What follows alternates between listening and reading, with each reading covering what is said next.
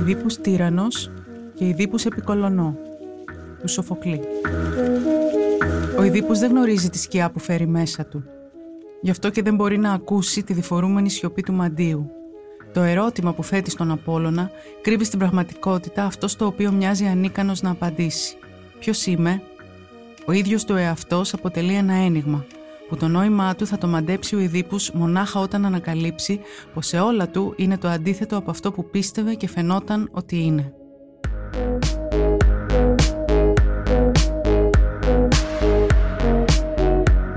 Γεια σας, είμαι η Λουίζα Αρκουμανέα και είμαι κριτικός θεάτρου.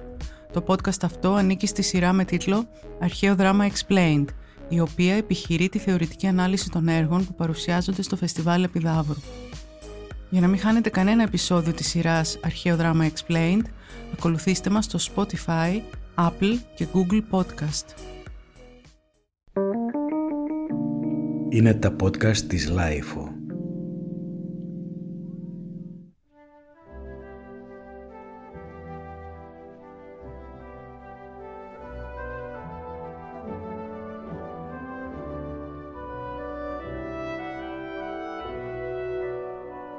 Δίπους, η άνοδος και η πτώση.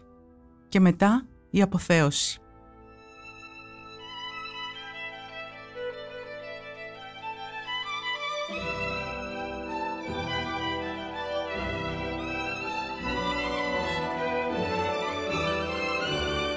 Ιδίπους, ο άνθρωπος που δεν σταματά να ψάχνει, ο ακαταπώνητος κυνηγός της αλήθειας, το πρότυπο κάθε διανοητικής προσπάθειας, το αστραποβόλο μυαλό, ο επίμονος συχνευτής, ο τολμηρός ερευνητής, ο καταβυθιζόμενος στα πιο τρομακτικά βάθη, εκεί όπου όλα παγώνουν, εκεί όπου καταργείται κάθε δυνατότητα επιστροφής στην επιφάνεια. Κι όμως, εκείνος βρίσκει τη δύναμη και επιστρέφει, έχοντας χάσει τα πάντα και έχοντας κερδίσει ποιο πράγμα, το πιο οδυνηρό, το πιο αβάσταχτο, την τραγική γνώση. Εμομίκτης και εγκληματίας, αυτός που σκότωσε τον πατέρα του και πλάγιασε με τη μητέρα του, αυτός που τα παιδιά του είναι και αδέρφια του. Αυτός που έσπηρε την ίδια τη μήτρα από την οποία γεννήθηκε. Αυτός που παραβίασε τους πιο ιερούς νόμους, που πέρασε στην άλλη όχθη. Έγινε μυαρό. Άχθος και ντροπή για τον οίκο των Λαβδακιδών. Άχθος και ντροπή για την πόλη που τον υποδέχτηκε. Ιδίπους. Ο βασιλιάς που έγινε ο τυφλός με το πρισμένο πόδι. Ο φουσκοπόδης. Ένας επέτης. Ο τελευταίος των τελευταίων. Ο ανεπιθύμητος. Ο βδελιρός. Αυτός που κανένας δεν θέλει να τον ξέρει, κανένας δεν θέλει να τον αγγίζει, κανένας δεν θέλει να του μιλάει. Θέλουν όλοι να τον βάλουν στην άκρη, να τον πετάξουν σε ένα υπόγειο, εκεί που δεν εισχωρεί το φως του ήλιου. Τι να το κάνει άλλωστε αφού δεν βλέπει πια; Μαζί με τους λεπρούς ή με τους νεκροζώντανους. Είναι και ο ίδιος ένας νεκροζώντανος και θα παραμείνει για καιρό, μέχρι ότου αναστηθεί στην πόλη των Αθηνών, στον Κολονό, εκεί όπου θα βρει τη γαλήνη της τελευταίας του κατοικίας.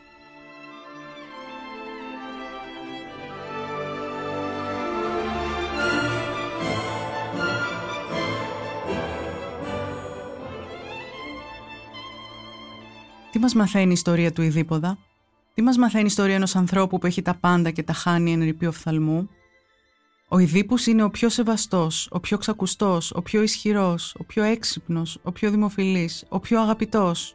Η ταύτισή του με τους χτυπημένους από τον λοιμό κατοίκους της Θήβας φανερώνεται από την πρώτη στιγμή, όταν ο τύρανος ομολογεί, και όλα δείχνουν πως το εννοεί, ότι περισσότερο για αυτούς πονάω παρά για τον εαυτό μου. Οι Φιβαίοι με τη σειρά τους επιδεικνύουν αδιάσυστη αφοσίωση προς το πρόσωπό του, αδυνατώντας να ξεχάσουν το καλό που τους έκανε κάποτε αυτός ο άνδρας όταν έλυσε το ένιγμα της φίγκα. Πού οφείλεται αυτή η σπαρακτική πτώση από την κορυφή στα τάρταρα, σε δικό του φταίξιμο ή σε άλλον, στους προγόνους, του θεούς, στην τύχη; Σε ποιον βαθμό είναι ο άνθρωπος η πραγματική πηγή των πράξεών του; Ποιο είναι αυτό το κομμάτι της ζωής μας που αδυνατούμε να ελέγξουμε, Κανένας δεν μπορεί να ελέγξει ποια είναι η μητέρα του. Όταν ο Ιδίπου συναντά τον πατέρα του στο τρίστρατο έξω από τη Θήβα, η μοίρα έχει ήδη αποφασίσει ότι αυτοί οι δύο είναι πατέρας και γιος.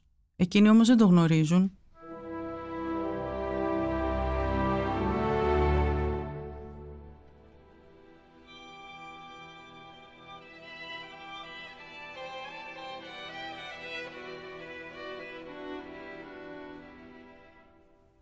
Ένας διάσημος ψυχαναλυτής του περασμένου αιώνα, ο Didier Ange, πέθανε το 1999, Διατύπωσε μια θεωρία σύμφωνα με την οποία ο Ιδίπους δεν είναι και τόσο αθώος όσο ισχυρίζεται.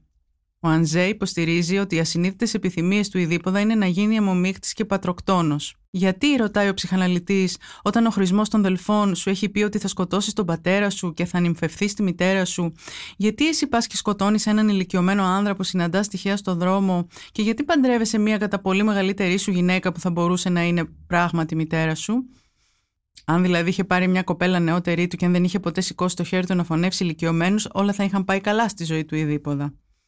Για να σταθεί αυτή η ερμηνεία, θα πρέπει να δεχθούμε ότι ο Ιδίπους γνωρίζει πως η Μερόπη και ο Πόλυβος, οι βασιλίσει Κορίνθου που τον ανέθρεψαν, δεν είναι η βιολογική, αλλά η θετή του γονείς.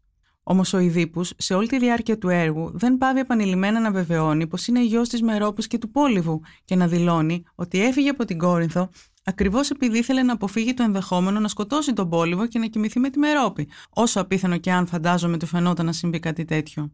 Θα θυμηθεί βέβαια ο ακροατής ότι υπάρχει ένα κρίσιμο περιστατικό στον πρώτο βίο του Ιδίποδα. Ένα δείπνο στην Κόρινθο, όπου ένας μεθυσμένος ένα βράδυ, χάνοντας τον έλεγχο, αποκαλεί τον Ιδίποδα πλαστό γιο. Παρά τις διαβεβαιώσεις των γονιών του ότι ο μεθυσμένος δεν ήξερε τι έλεγε, ο νεαρός Ιδίπο δεν μπορεί να βγάλει τη λέξη πλαστός από το μυαλό του και αποφασίζει να ζητήσει τη βοήθεια των Θεών. Εξού και πηγαίνει στο μαντίο των Δελφών. Σημειωτέων, αυτό ακριβώς το περιστατικό με το μεθυσμένο που αποκάλυψε την αλήθεια χρησιμοποιεί και ο Ανζιέ για να αποδείξει ότι κατά βάθος ασυνείδητα ο Ιδίπους ήξερε ότι η Μερόπη και ο Πόλυβος δεν είναι η βιολογική του γονεί.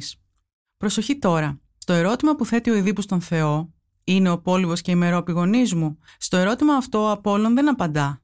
Απαντά με μια προφητεία. Θα σμίξεις με τη μάνα σου και θα σκοτώσεις τον πατέρα σου. Το ερώτημα μένει ανοιχτό. Ο χρησμός, λέει ο Ζαν Πιέρ Βερνάν, το εμβληματικό βιβλίο που γράφει το 1972 μαζί με τον Πιέρ Βιντάλ Νακέ με τίτλο Μύθος και τραγωδία στην αρχαία Ελλάδα, είναι πάντα ενηγματικός. Ποτέ όμως δεν λέει ψέματα. Δεν ξύγελα τον άνθρωπο, του δίνει όμως την ευκαιρία να πλανηθεί. Όπως θα αποδειχθεί στην πορεία, ο Ιδίπους είναι και αυτός ενηγματικός. Είναι διπλός όπως και τα λόγια του χρησμού. Ο Ιδίπους, λέει ο Βερνάν, δεν γνωρίζει αυτή τη σκιά που φέρει μέσα του, σαν την απέσια αντανάκλαση της δόξας του, Γι' αυτό και δεν μπορεί να ακούσει τη διφορούμενη σιωπή του μαντίου. Το ερώτημα που θέτει στον Απόλλωνα κρύβει στην πραγματικότητα αυτό στο οποίο μοιάζει ανίκανος να απαντήσει. Ποιος είμαι; Με πάθος, με επιμονή, με πείσμα, ο Ιδίπους θα διατάξει και θα φέρει εις πέρα στην έρευνα για τον δολοφόνο του Λάιου, χωρίς να κάνει πίσω ούτε μία φορά. Δεν μπορούμε να μην τον θαυμάσουμε γι' αυτό. Ακόμη και όταν τα πλέον επονίδιστα, βαθιά θαμμένα γεγονότα της ζωής του έρχονται σταδιακά στο φως, Εκείνος δεν υποχωρεί στιγμή. Ποτέ δεν πάει να τα κουκουλώσει, ακόμη και όταν φαντάζεται το χειρότερο, το πιο ταπεινωτικό για την καταγωγή του. Δεν λέει stop, σταματήστε, φτάνει. Θα μπορούσε να το κάνει, θα μπορούσε. Είναι βασιλιάς με απόλυτη εξουσία. Η Οκάστη από τη μεριά της δεν το αντέχει. Όταν καταλαβαίνει, επιλέγει την έξοδο, επιλέγει την αυτοκτονία. Όχι ο Ιδίπους. Εκείνος θα πάει μέχρι τέλους. Θα μάθει την αλήθεια με οποιοδήποτε τίμημα. Μεταξύ άλλων, ο Ιδίπους Τύρανος είναι το πρώτο και το πιο ρηξικέλευθο ταυτόχρονα αστυνομικό μυστήριο στην ιστορία της λογοτεχνίας, με τον κεντρικό ήρωα να διατηρεί διπλό ρόλο λαγωνικού και δολοφόνου. Ω detective, εξετάζει όλους τους υπόπτους και όλους τους μάρτυρες για να φτάσει στη λύση του μυστηρίου. Μόνο που το πραγματικό μυστήριο δεν είναι αυτό που φαίνεται εν πρώτης, αλλά ένα μυστήριο μέσα στο μυστήριο. Η αληθινή ταυτότητα του βασιλιά. Στη διάρκεια όλης αυτής της διαδικασίας αυτογνωσίας, Στη διάρκεια όλης αυτής της αναζήτησης, ο Σοφοκλής δεν πάβει να δοκιμάζει τα όρια. Ανελαίητα, ανυποχώρητα, θέτει ξανά και ξανά το ερώτημα. Ποιος γνωρίζει και ποιος νομίζει ότι γνωρίζει, ποιος έχει δικαίωμα να γνωρίζει, ποιος κατέχει την αλήθεια και ποιος μπορεί να τη φέρει στο φως; Ακόμη σημαντικότερο ίσως, ποιος αντέχει την αλήθεια, ποιος μπορεί να την κοιτάξει κατάματα δίχως να τυφλωθεί; Ο Σοφοκλής αντιπαραβάλλει την άγνοια του ειδήποδα με τη δική μας γνώση ως θεατές και είναι ο Ιδίπους Τύρανος ίσως το πιο έξοχο δείγμα τραγικής ηρωνίας που γεννήθηκε ποτέ. Δεν υπάρχει διάλογος, δεν υπάρχει φράση ή λέξη που να μην αποκαλύπτεται διπλή ή αμφιλεγόμενη, όπως ακριβώς διπλός και αμφιλεγόμενος είναι ο Ιδίποδας.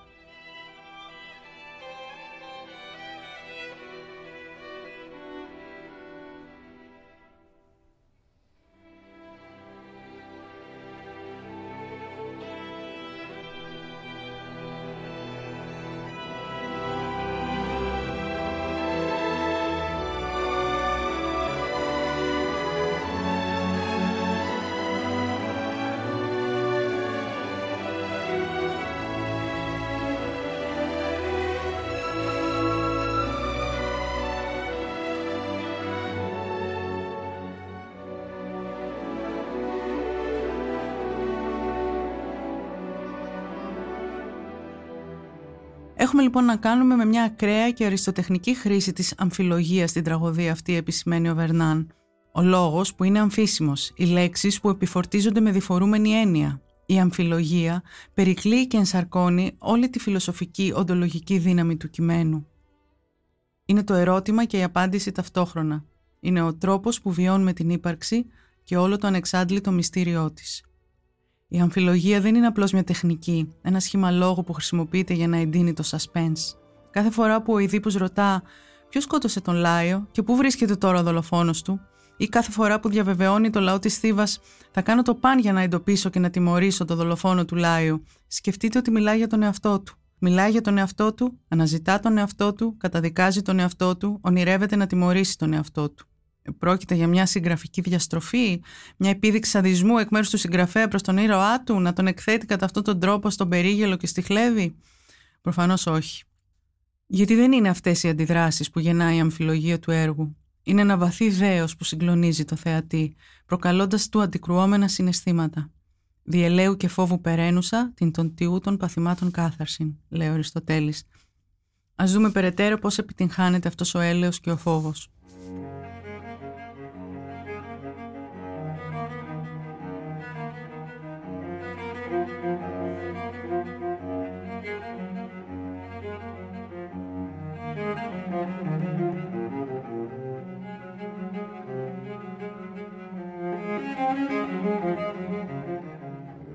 Η αμφιλογία των λόγων του Ιδίποδα, λέει ο Βερνάν, δεν εκφράζει κάποια διπροσωπεία του Ιδίποδα, ο οποίος έχει αντίθετα μονοκόμματο χαρακτήρα, αλλά εκφράζει πιο βαθιά τη διαδικότητα του είναι του. Ο ίδιος του εαυτός αποτελεί ένα ένιγμα, που το νόημά του θα το μαντέψει ο Ιδίπους μονάχα όταν ανακαλύψει πως σε όλα του είναι το αντίθετο από αυτό που πίστευε και φαινόταν ότι είναι. Αν μπορούσαμε να φτιάξουμε δύο κάθετες στήλες και στα αριστερά βάζαμε αυτό που ο Ιδίπους εμφανίζεται ή νομίζει ότι είναι και στα δεξιά αυτό που αποκαλύπτεται πως είναι, θα είχαμε περίπου την κάτωθη αντιπαράθεση. Νομίζει πως είναι ένας Κορίνθιος ξένος, αποδεικνύεται όμως πως είναι Θηβαίος γηγενής. Νομίζει πως είναι σωτήρας της πόλης από τον λοιμό, στην πραγματικότητα όμως αυτός είναι η πηγή του λοιμού. Νομίζει πως είναι διορατικός και παντογνώστης, είναι τελικά τυφλός και αδαής. Νομίζει πως είναι ο καλύτερος από τους νητούς, ο βρωτών άριστα λέει ο χορός, τελικά όμως είναι ο χείριστος. Νομίζει ότι είναι ο πιο ισχυρός, ο κράτης των πάσιν λέει ο χορός, αλλά είναι τόσο αδύναμος όσο μια μύγα. Νομίζει ότι είναι αγαπητός και σεβαστός, τελικά είναι ο πιο μισητός και κατάπτυστος. Νομίζει ότι είναι ένας ισόθεος βασιλιάς, αλλά στο τέλος δεν έχει περισσότερη εξουσία από έναν κουρελί ζητιάνο. Από την κορυφή της πόλεως καταλήγει άπολης. Ο προστατευόμενος της θεάς τύχης δεν είναι παρά το καταραμένο παιδί, ο φουσκοπόδης, ένα τέρας. Ο υποτιθέμενος καθαρτής, αυτός που θα έφερνε την εξυγίανση, δεν είναι παρά ένα μίασμα.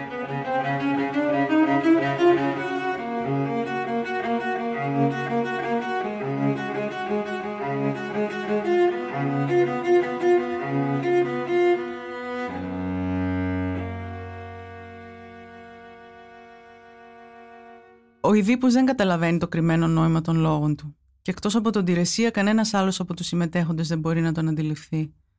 Τον λόγο του Ιδίποδα, παραμορφωμένο ή αντεστραμμένο, του τον στέλνουν πίσω οι θεοί σαν ηχό, που ακούγεται σαν ξέσπασμα απέσιου γέλιου. Ό,τι λέει ο Ιδίπους χωρίς να το θέλει, χωρίς να το καταλαβαίνει, αποτελεί τη μόνη αυθεντική αλήθεια των λόγων του. Λέει παραδείγματος χάρη, θα διώξω το μίασμα τούτο, το μίασμα τούτο δηλαδή τον εαυτό του, και όχι για χάρη μακρινών φίλων, μα για με τον ίδιο.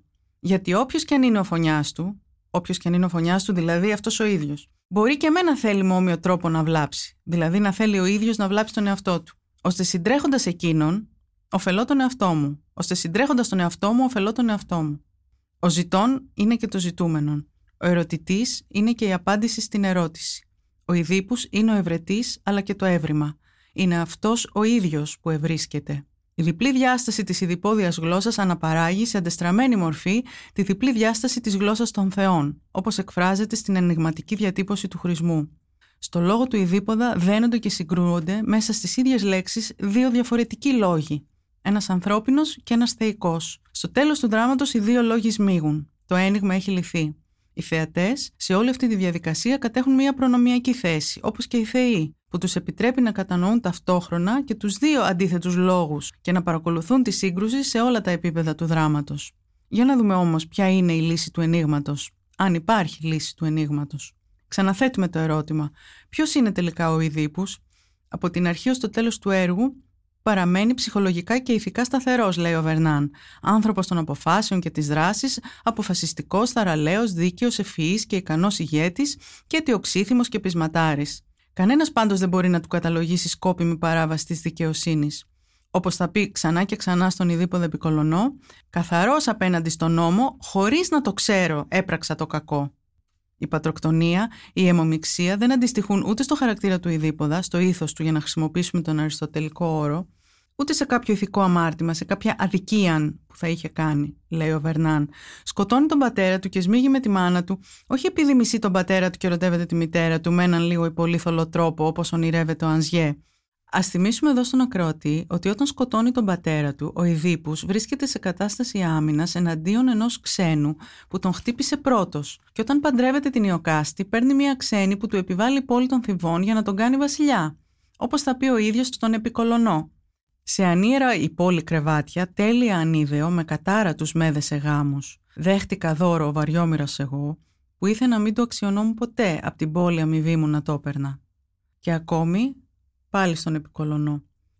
Αν, αφού βγήκα όπως βγήκα ο άτυχος στο φως, ήρθα στα χέρια με τον πατέρα και τον σκότωσα, χωρίς να γνωρίζω τι έκανα, ούτε σε ποιον, πώς μπορείς ευλόγως να κατακρίνεις την ακούσια πράξη μου; Αυτό που αποδεικνύεται είναι ότι κάθε φορά που έκανε μια πράξη, η πράξη αυτή είχε άλλο νόημα και άλλη διάσταση από εκείνη που ο ίδιος θεωρούσε. Η νόμιμη άμυνα ήταν τελικά πατροκτονία, ο γάμος αιμομηξία. Οπότε έχουμε το εξής παράδοξο. Ενώ είναι αθώος και καθαρός από την πλευρά του ανθρώπινου δικαίου, είναι ένοχος και μυαρό από θρησκευτική άποψη. Αυτό που έκανε χωρίς να το ξέρει, λέει ο Βερνάν, χωρίς κακή πρόθεση, είναι παρόλα αυτά η πιο τρομερή προσβολή στην ιερή τάξη που κυβερνά την ανθρώπινη ζωή. Έτσι, από μια θεϊκή κατάρα, ο Ιδίπους βρίσκεται ξεκομμένος από τον κοινωνικό δεσμό, ρηγμένος έξω από την ανθρωπότητα, ένας άπολης, ένας παρείας. Θυμάστε ίσως ότι ο Αριστοτέλης έχει πει ότι όποιος είναι από τη φύση του και όχι λόγω τυχαίων συνθήκων άπολης είναι ή αχρήος ή ανώτερος από τους κοινούς ανθρώπους. Ο Ιδίπους μέσα στη μοναξιά του παρουσιάζεται ταυτόχρονα πιο κάτω από τον άνθρωπο, σαν θηρίο, σαν άγριο τέρας, αλλά και πιο πάνω από τον άνθρωπο, φορέας μιας ανατριχιαστικής θρησκευτικής ιδιότητας, ένας δαίμον. Το μίασμά του είναι, όπως αποδεικνύεται στον Ιδίποδο Επικολονό, η άλλη όψη της υπερφυσικής δύναμης που συγκεντρώνεται μέσα του για να τον καταστρέψει είναι μυαρός, αλλά είναι συνάμα ιερός και ευσεβής. Για την πόλη που θα τον δεχτεί, για τη γη που θα κρατήσει το νεκρό σώμα του, θα είναι η εγγύηση της πιο μεγάλης ευλογίας. Γι' αυτό βλέπουμε ότι όταν πλησιάζει η ώρα του θανάτου του, ο γέρος πλέον Ιδίπους, συντροφευόμενος από την πιστή κόρη του Αντιγόνη, θα κατευθυνθεί προς τον κολονό. Και ενώ αρχικά θα αντιμετωπιστεί ως μυαρός ξένος, θα γίνει τελικά δεκτός από τον βασιλιά της Αθήνας, τον Θησέα. Ο Θησέα θα δεχτεί τον ξένο, απροπόθετα για να θυμηθούμε τον Τεριντά, χωρίς ενδιασμούς. Θα πάρει το ρίσκο να φιλοξενήσει στην πόλη του το γέρο Οικέτη, που οι άλλοι τον φοβούνται και τον αποστρέφονται. Ο Θησέας αναγνωρίζει ότι το να πάρει αυτό το ρίσκο είναι προτιμότερο από το να μην το πάρει. Αν δεν το πάρει, θα παραμείνει ασφαλής. Και αυτός και η Αθήνα. Αν όμως το πάρει, το κέρδος θα είναι απείρως σπουδαιότερο. Γιατί μόνο μέσα από τη φιλοξενία, την πρόθυμη υποδοχή του ξένου, σπάει η στήρα επανάληψη του ιδίου και επέρχεται ένα άλλο. Έρχεται η διαφορά που εμπλουτίζει και εξασφαλίζει τη συνέχιση της ζωής. Αυτό το άλλο είναι εδώ ο γέροντας Ιδίπους.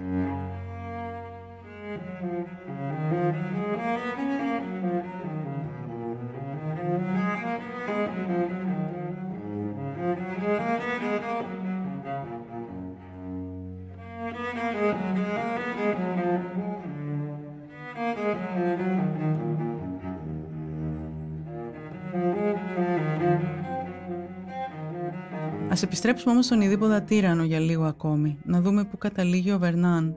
Θυμάστε ότι μιλήσαμε για ένα πάνω και ένα κάτω, εμπνεόμενοι από τη ρίση του Αριστοτέλη, ότι όποιος είναι άπολης είναι ή κατώτερος ή ανώτερος από τους κοινούς ανθρώπους. Είτε ζώο είτε θεός. Ο Ιδίπους όπως είδαμε είναι και τα δύο, και αγριοθυρίο και δαίμον.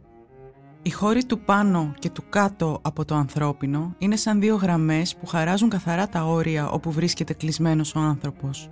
Στο Σοφοκλή Αντίθετα, το υποανθρώπινο και το υπερανθρώπινο σμίγουν και συγχέονται μέσα στο ίδιο πρόσωπο. Και επειδή το πρόσωπο αυτό είναι το πρόσωπο ανθρώπου, εξαφανίζεται έτσι κάθε διαχωριστική γραμμή που θα έδινε τη δυνατότητα να οριοθετήσει κανείς την ανθρώπινη ζωή, να καθορίσει με σαφήνεια την ανθρώπινη κατάσταση.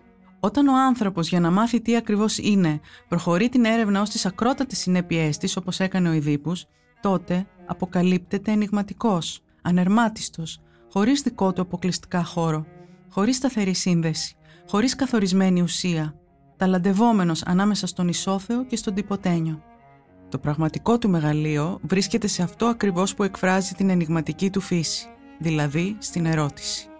Γι' αυτό είναι όν ταλαντευόμενο, αμφίσιμο, αλαφιασμένο, ανικανοποίητο, ανισόρροπο, λέει ο Χρήστος Μαλεβίτσης για τον άνθρωπο. Δεν θέλει να είναι ζώο και δεν μπορεί να γίνει Θεός. Για να γίνει ζώο πρέπει να βυθιστεί στην τέλεια λησμονιά του εαυτού του.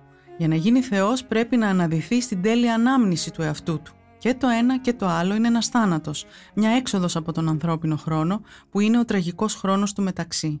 Όλη η ξέφρενη, παράφρον αναζήτηση συνείδησης από τον Ιδίποδα, σημειώνει ο Σάβας Μιχαήλ, γίνεται για να λυθεί αυτό το ένιγμα. Πού η ζωή, πού ο θάνατος και πού το ανάμεσό τους; Το ανάμεσο είναι το τρίτο, το παραπάνω, ό,τι γεννάται από την αλληλοπλοκή ζωής και θανάτου και την ξεπερνά. Η ποίηση, ίσως.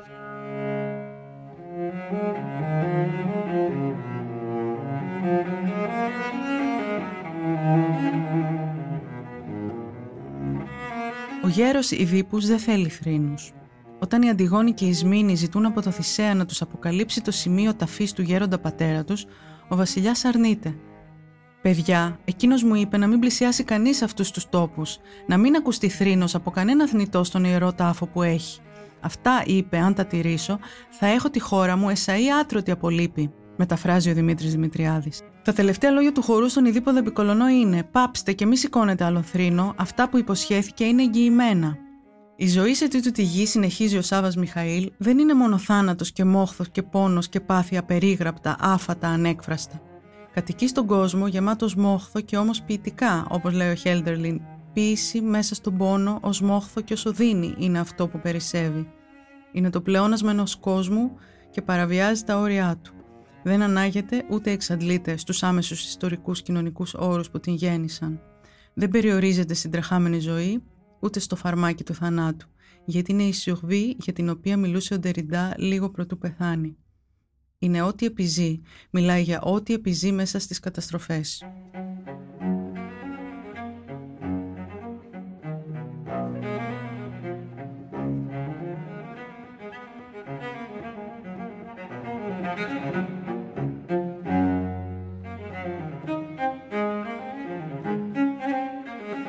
Στον Ιδίποδο Επικολονό γράφει ο Κίτο, στη σκηνητική ανάλυση του, ο Ιδίπους βρίσκεται πλέον μακριά από τους θεούς. Είναι ακόμη ο Ιδίπους του τυράννου και ακόμη περισσότερο τέτοιος, θερμόαιμος οργύλος χωρίς ίχνος υποχωρητικότητας. Στον Επικολονό έχουμε τον ίδιο Ιδίποδα, αλλά τώρα αυτός μπορεί να κοιτάξει πίσω προς την κατεστραμμένη ζωή του. Δεν έχει τίποτα να προσάψει στον εαυτό του. Η μεταμέλεια δεν εμφανίζεται διόλου. Καθαρός απέναντι στον νόμο, χωρίς να το ξέρω, έπραξα το κακό, λέει. Τέτοιος ήταν ο Ιδίπους, τέτοιος έμεινε και μπορούμε να αμφιβάλλουμε αν πέρασε καν από το νου του Σοφοκλή να τον αφήσει συντριμμένο, κρυμμένο από τα μάτια των ανθρώπων μέσα στο θηβαϊκό παλάτι. Με μικρή πίστη στη μελλοντική μακαριότητα, ο Σοφοκλής όφιλε να γράψει τον Ιδίποδο επικολονό προτού πεθάνει. Ω γνωστόν είναι το τελευταίο του έργο και παίχτηκε για πρώτη φορά μετά το θάνατό του. Ο Ιδίπους δεν μπορούσε να μείνει εκεί. Έτσι, με ακόμη περισσότερα παθήματα και περισσότερες προσβολές να σοριάζονται πάνω του, με το μοναδικό ελάττωμά του, τη βιασύνη, πεισματικά απαράλλαχτο, πορεύτηκε μπροστά. Στους θεούς δεν έχει κάνει παραχωρήσεις. Ακριβώς πριν από την τελική αφαρπαγή του, βρίσκεται στις πιο βίαιες στιγμές του. Αλλά τούτο το έργο, μολονότι παρουσιάζει τον ίδιο Ιδίποδα, αντιστρέφει τη φορά του τυράννου γιατί ο Ιδίπους δεν μεταβαίνει από τη μεγαλοσύνη στη δυστυχία, αλλά από τη δυστυχία στη μεγαλοσύνη και την αντιστρέφει σε ένα υψηλότερο επίπεδο, στο σκότος, όχι στο φως. Η βασιλική δύναμη που ακτινοβολεί στον Ιδίποδα τύρανο βρίσκεται ακόμη μέσα του, αλλά τώρα, στο χείλος του θανάτου, είναι μεταλλαγμένη σε υπεράνθρωπη δύναμη και τη βλέπουμε να αναπτύσσεται. Δεν είναι μια ανταμοιβή που του δίνεται από τους θεούς, Και γιατί θα έπρεπε να είναι;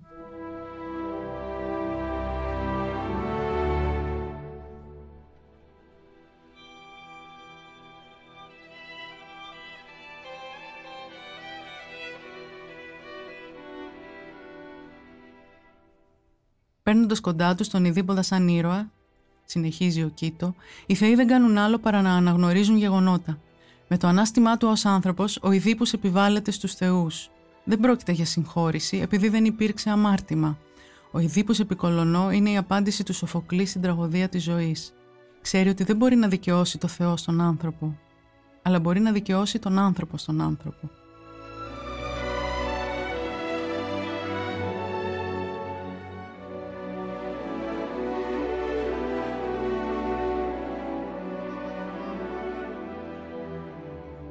Το μάθημα του Σοφοκλή, συνεχίζει ο Μαλεβίτσι σε άλλο δοκιμιό του, είναι το πλέον αντιφιλοσοφικό, θα λέγαμε το πλέον αντιελληνικό, διότι εδίδαξε πως ο άνθρωπος δεν γνωρίζει με τους οφθαλμούς. Όλη η ελληνική φιλοσοφική αντίληψη είναι προϊόν των οφθαλμών, της θέας του κόσμου. Συνεπώς η εξόρεξη των οφθαλμών του Ιδίποδα είναι η πλέον αντιφιλοσοφική πράξη. Επίσης, διότι εδίδαξε ότι ο άνθρωπος δεν γνωρίζει με τη σκέψη το όλον της υπάρξεως. Η αποκλειστική χρήση της λογικής μπορεί να τον οδηγήσει σε διάπραξη εγκλημάτων. Ό,τι δημιούργησε ο Ιδίπους με τη λογική του, τον οδήγησε στην αύξηση της εξωτερικότητας, έγινε τύρανος των θηβών, αλλά και στη δεινή μείωση της εσωτερικότητας, έγινε δολοφόνος και μομίκτης. Τέλος, διότι δίδαξε πως αν το πέρασμα από το ζώο στον άνθρωπο γίνεται με τη σκέψη, το πέρασμα από τον άνθρωπο προς το Θεό γίνεται με την οδύνη της υπάρξεως. Ο Ιδίπους ρημάχτηκε από τον πόνο, απορρίφθηκε από την κοινωνία του και κατόπιν έγινε άξιος θεώσεως.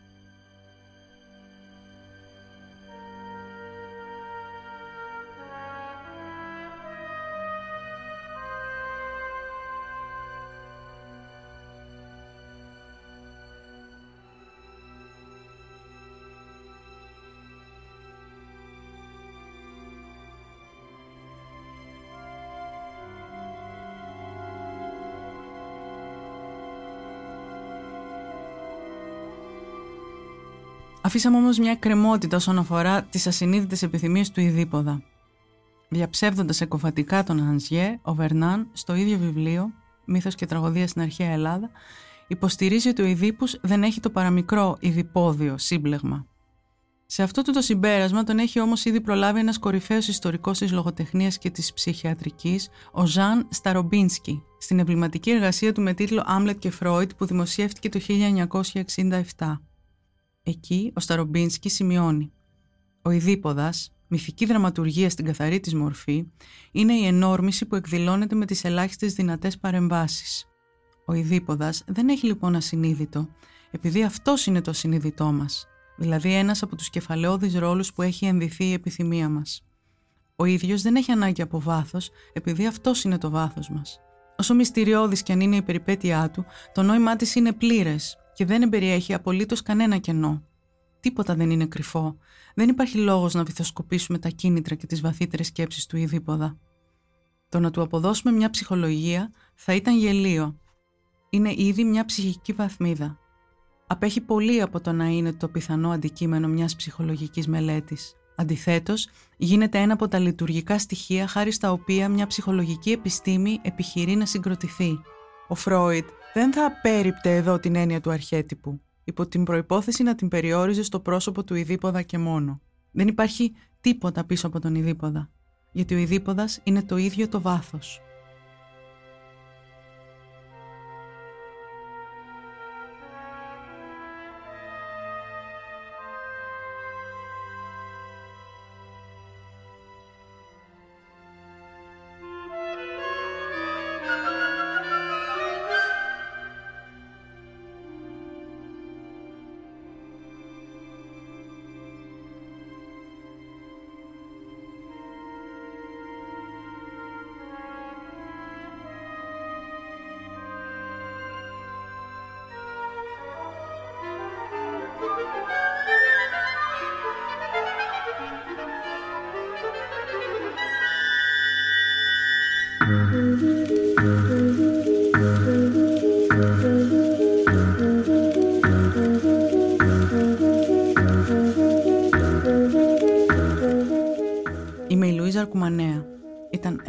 Επεισόδιο της σειράς Αρχαίο Δράμα Explained με θέμα τον Οιδίποδα Τύραννο και τον Οιδίποδα επί Κολωνώ του Σοφοκλή.